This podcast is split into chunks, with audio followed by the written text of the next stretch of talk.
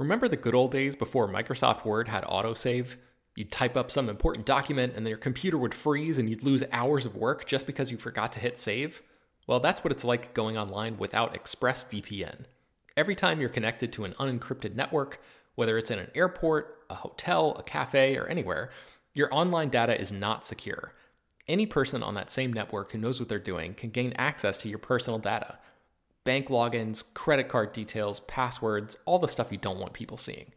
Unfortunately, hacking has become much easier than it used to be. People don't even have to be exceptionally skilled to do it, and there's a lot of money to be made by selling your information on the dark web. ExpressVPN stops hackers from stealing your data by creating a secure, encrypted tunnel between your device and the internet. It's incredibly easy to use. Once the app is running, you literally click one button to get protected. And it works on your phone, laptop, tablet, and more, so you can stay protected on the go. I've been using ExpressVPN for a little while now, and I can rest easy knowing my info is safe and secure. I've heard horror stories of people who've been hacked, and it sounds like a massive pain to try to get any resolution in the aftermath, so I am not interested in finding out what that process is like. Secure your online data today by visiting expressvpn.com slash slash film. That's E-X-P-R-E-S-S-V-P-N dot com slash slash film and you can get an extra three months free. expressvpn.com slash slash film. Hello, everyone, and welcome to Slash Film Daily for Wednesday, September 1st, 2021. On today's episode of the show, we're going to have a spoiler filled discussion about the fourth episode of Marvel's What If. My name is Ben Pearson. I'm a senior writer at slashfilm.com, and I'm joined on today's episode by Slash Film senior writer and weekend editor, Brad Oman. Hey, that's me. Brad, how's it going? Great. All right. I'm, I'm, glad to hear it. Uh, let's get right into our discussion of this episode. I don't think we have anything from the feedback section. Um, so yeah, if you guys are, are uh, want to contribute to uh, to this podcast in, in that way, you can send us feedback, questions, comments, and concerns at peter at slashfilm.com for future episodes. So let's just get right into uh, our, oh, our real oh, quick uh, before yes. before we get into it, uh, one thing that we didn't specifically talk about that I uh, I read about this week um, and mentioned in superhero bits uh, is there's a little bit of uh, an Easter egg uh, potential reference to um, maybe another story that's coming or, or something related to this. But uh, in the previous episode, episode three, the murder mystery episode, where a bunch of the Avengers are killed by Hank Pym, um, there is a, a mention uh, that Hope uh, Van Dyne, uh, Hank's daughter, died while on a mission in Odessa, Ukraine.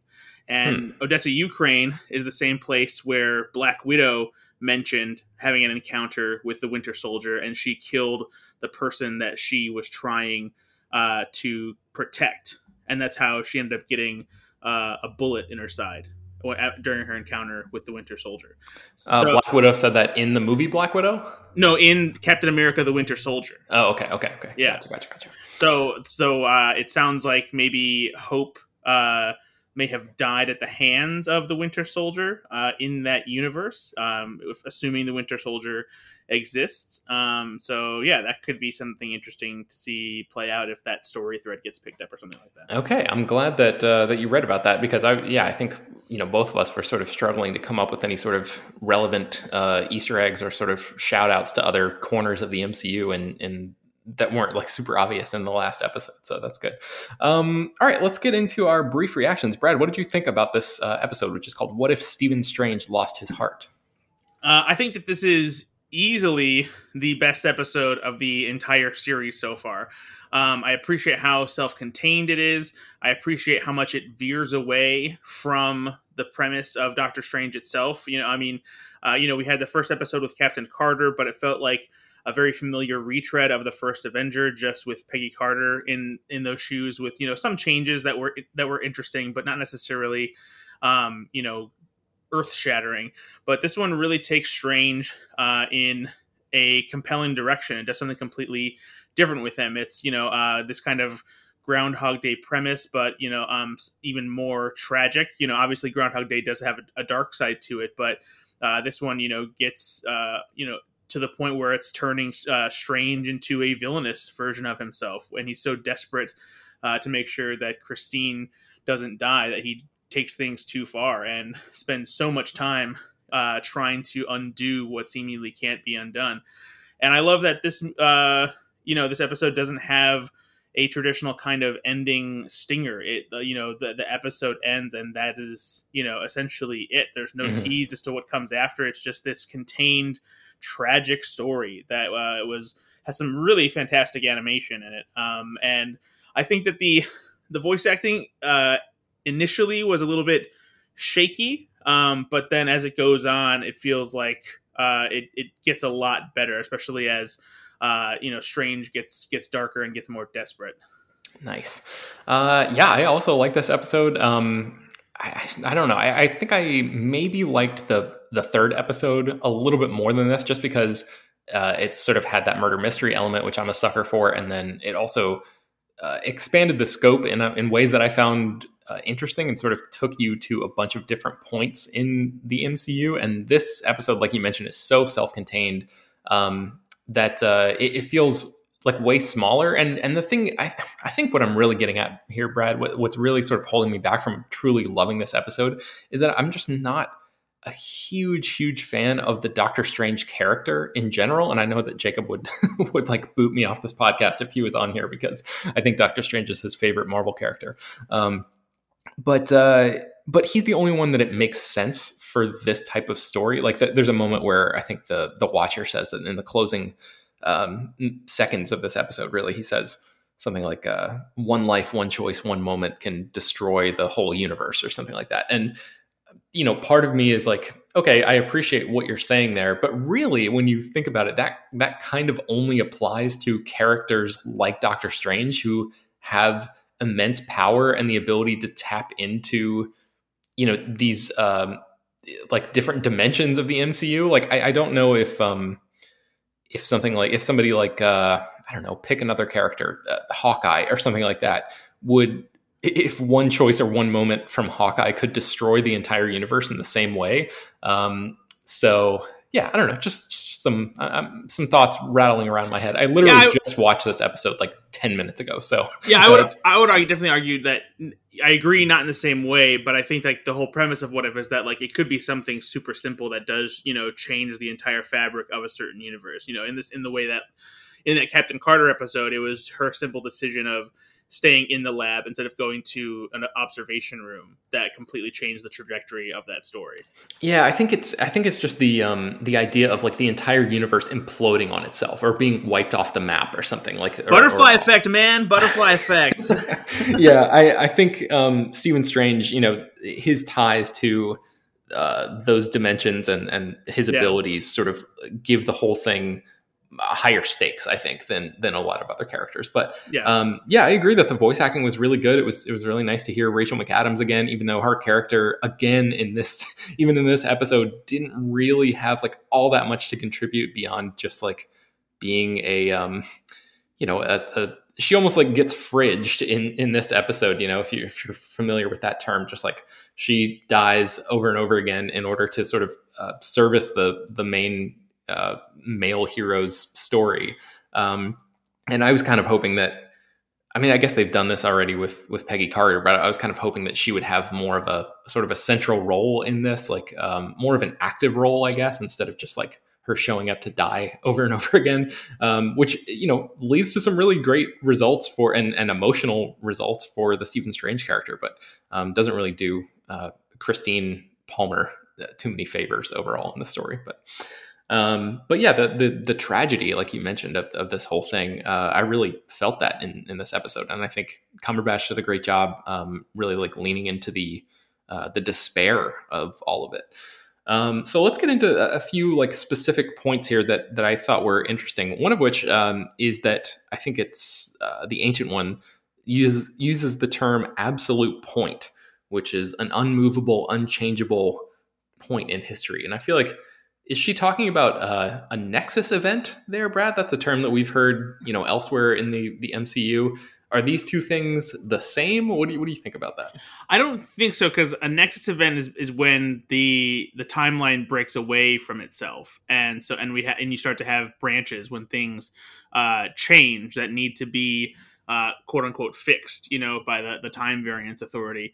Um, this, I think, is uh, almost like the opposite of a nexus event in that uh, it's something that can't that is going to happen no matter what you do in this in this universe on this timeline, however you want to describe it, you cannot stop this event from happening. It will always happen no matter what you do. Mm-hmm. Um, so uh, yeah, that's that's that's an interesting thing to introduce, and because it, it implies that there's probably you know many of these points in uh, history in the in the lives of the Marvel characters uh, that cannot be changed even by somebody who has the ability to manipulate time you know like doctor strange there are simply some some things that are just simply must be yeah, it's interesting though because it, really only uh, is limited to that one universe. Because, like, as you know, of course, we know that Strange can still become a hero and defeat Dormammu without Christine dying because she doesn't die in the live action Doctor Strange movie.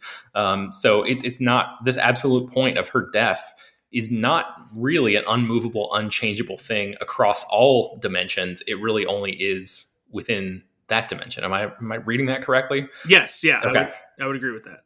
Okay.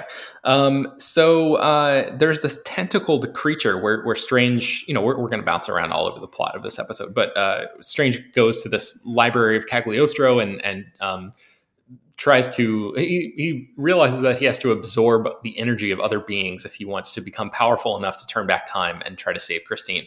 And the first creature that he tries to uh, in, that he encounters basically is this tentacled thing that comes up out of the ground. And my first thought was like, oh, is that the same uh, tentacled creature in the first episode that we saw in that uh, in that Nazi castle or whatever that that Captain Carter and, and her team were sort of facing off against. Uh, did you have that same thought, Brad? Do you think that's the same creature? I did. Uh, I, I, it is the same creature. Um, however, uh, there was some speculation that the creature might be Shuma-Gorath, which is a creature that Doctor Strange has a history with in Marvel Comics.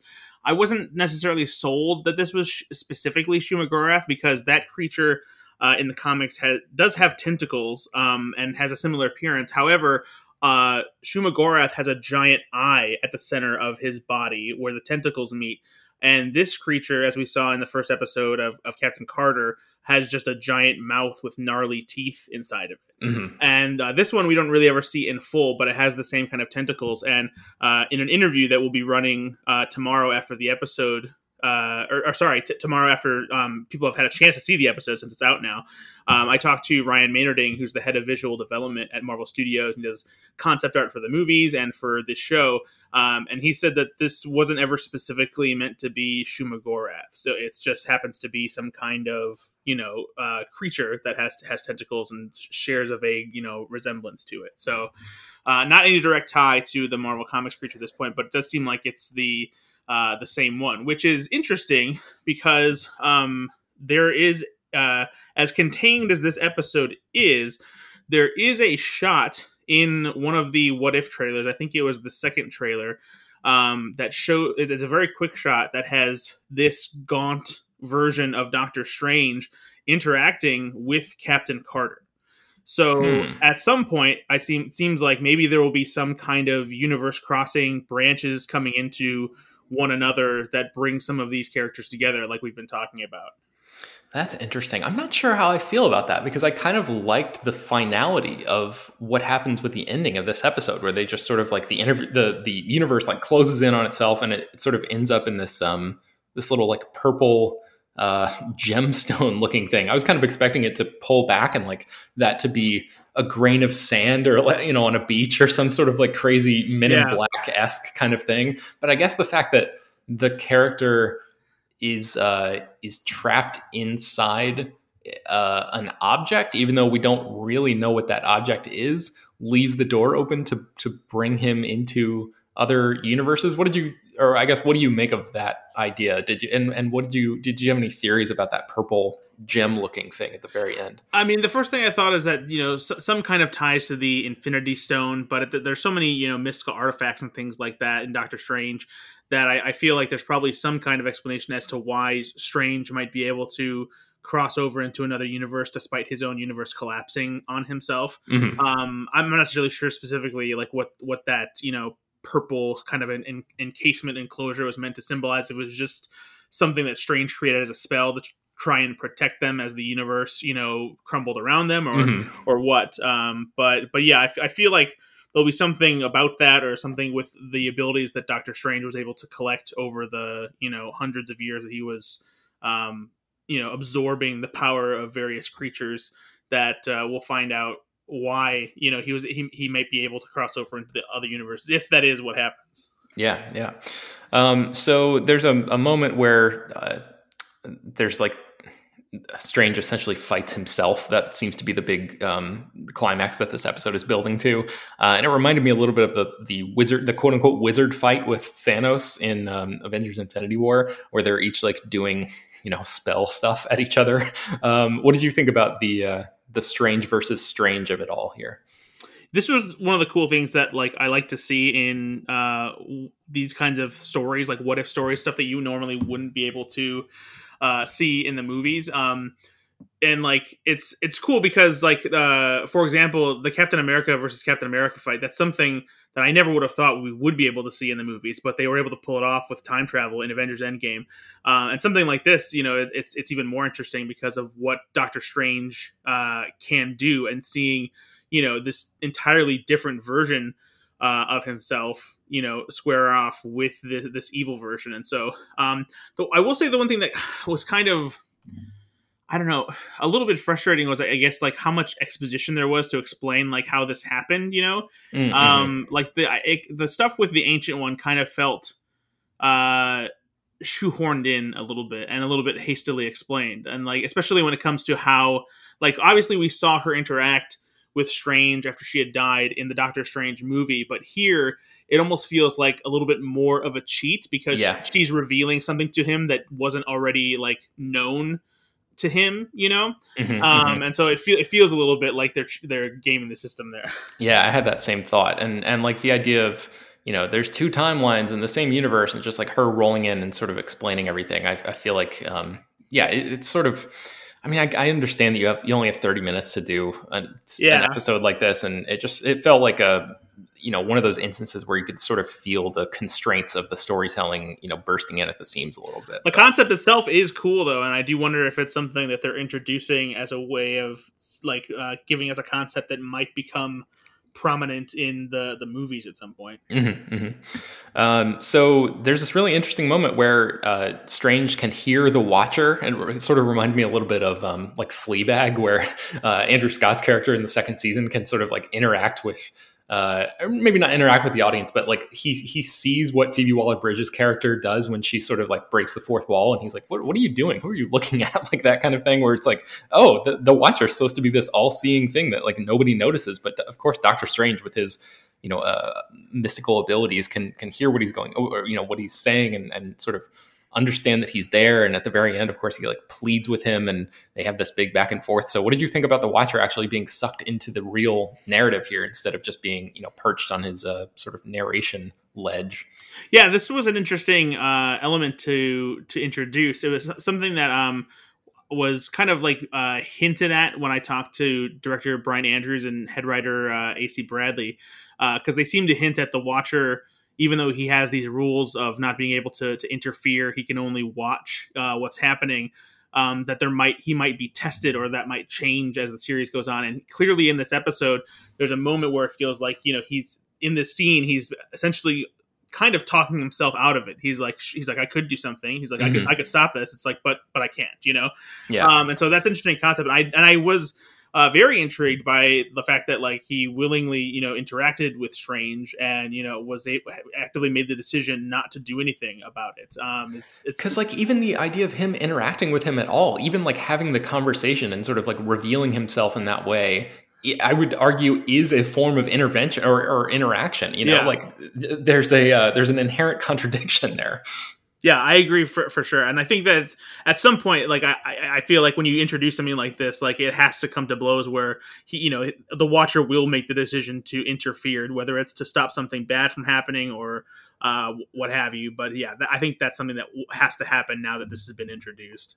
Yeah, so I think that that's like a good segue into the speculation uh, sort of portion here. So I think we've we've sort of hit on on several um, little you know pieces of speculation about future stuff. I think that is that is absolutely something that they're laying the groundwork for here for future episodes of the show.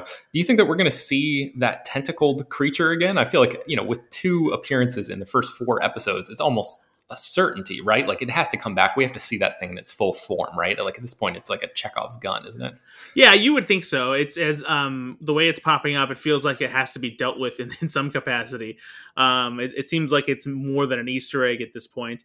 Uh, but yeah, other than that, you know, yeah, I'm not really. Um, I, I think like we, I talked about, you know, I'm, I'm most intrigued as to how this will, you know, end up tying into whatever the series uh, becomes because it's um, it seems odd, you know, to have an episode like this that is so self-contained, you know, when the there is footage out there from the marketing campaign that shows us, you know, two characters coming together um, who haven't who don't have any narrative link uh, yet in the series. So it's something that we know is coming.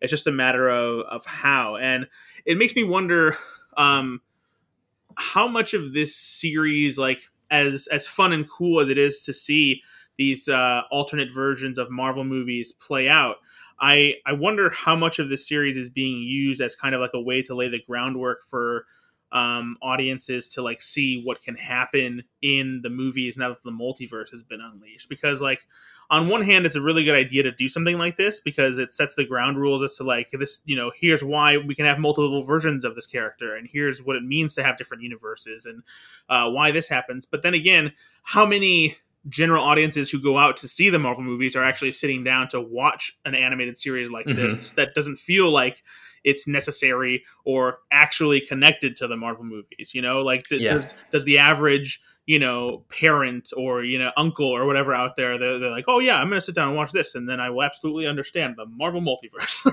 yeah, yeah, yeah.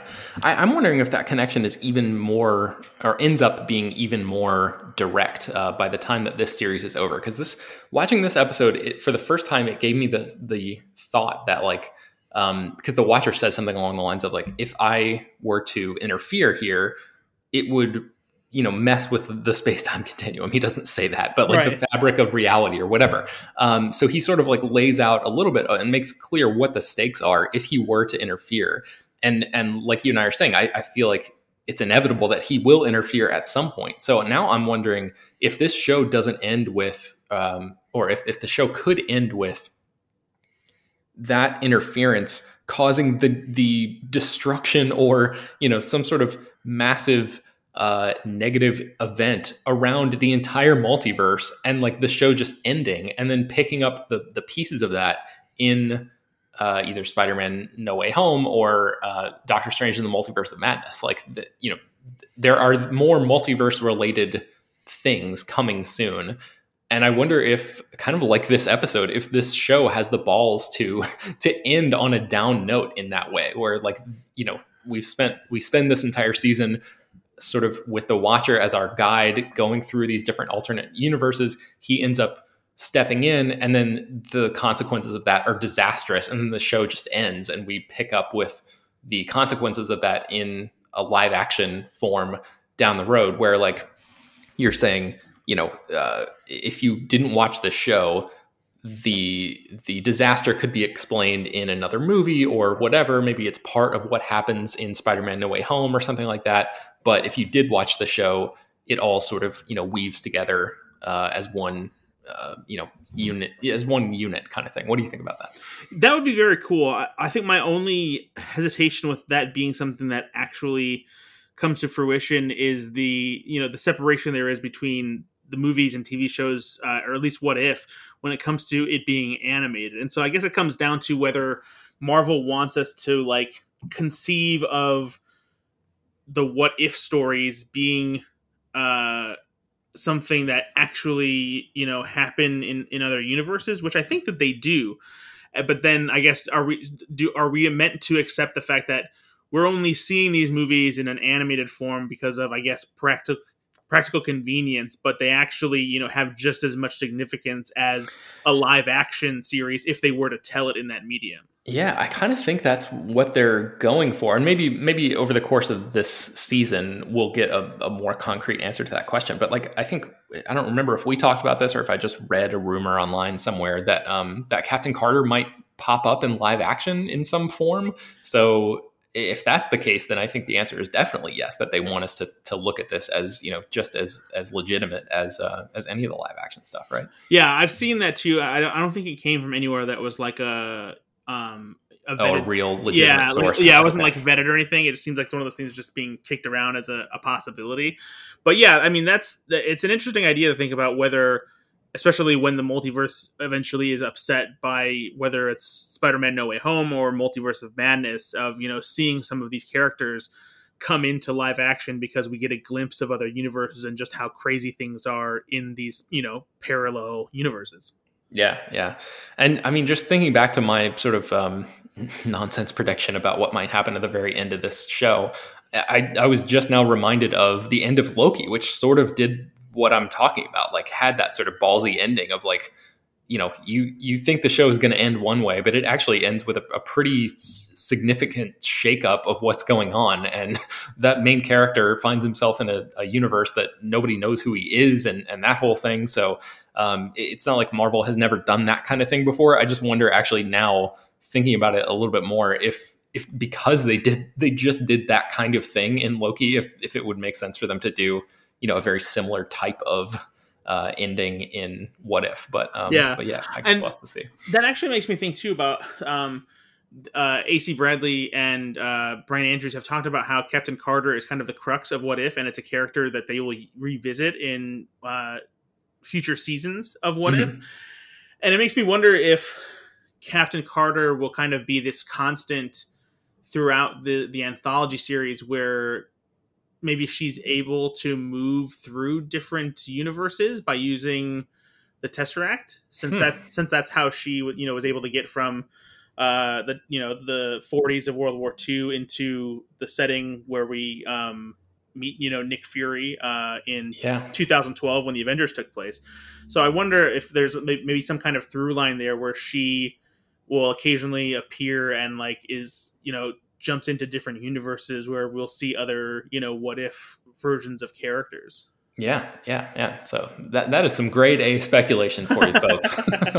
um, do you have any other uh, sort of stray observations from this episode, Brad, that we didn't talk about? I know we sort of bounced all over the place, but um, um, any other? No, not not really. I uh, I do. I just want to go out of my way again to because uh, there's no real way for us to like talk about this in depth because it's mostly just visually based and it's much better to just to just watch it rather than discuss beat by beat but the the montage of strange uh, summoning all of these characters and absorbing their power has mm-hmm. some incredible animation some great creature design um, and uh, from what I understood in my interview with Ryan Meinerding, that they didn't really pull a lot of stuff from uh, Marvel Comics. Like these aren't like a bunch of creatures, you know, that we've seen before necessarily, but they they kind of went through this uh, run of like just different cool versions of Doctor Strange that they would like to see with a lot of uh, prominent, unique features that, that he would constantly be morphing uh, in and out of as he absorbed them. And so they just try to do this variety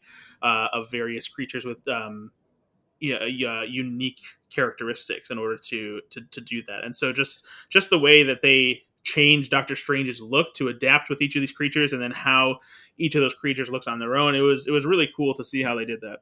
Yeah, so two things. I love that gnome that pops up yeah. early. it, was, it was just like a really funny visual touch because you know all the other stuff is like giant birds or dragons or things that look like super um, know, menacing, and that gnome being uh, early on in that process was very funny. And then also what you're talking about, like the way that um, that uh, Doctor Strange himself was um, sort of took on the aspects of those characters as he absorbed them, and and how you see at the very end that moment where uh, the sort of facade drops and like.